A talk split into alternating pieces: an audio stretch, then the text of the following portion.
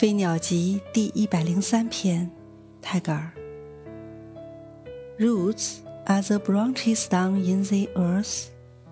branches are roots in the air 根是地下的枝枝是空中的根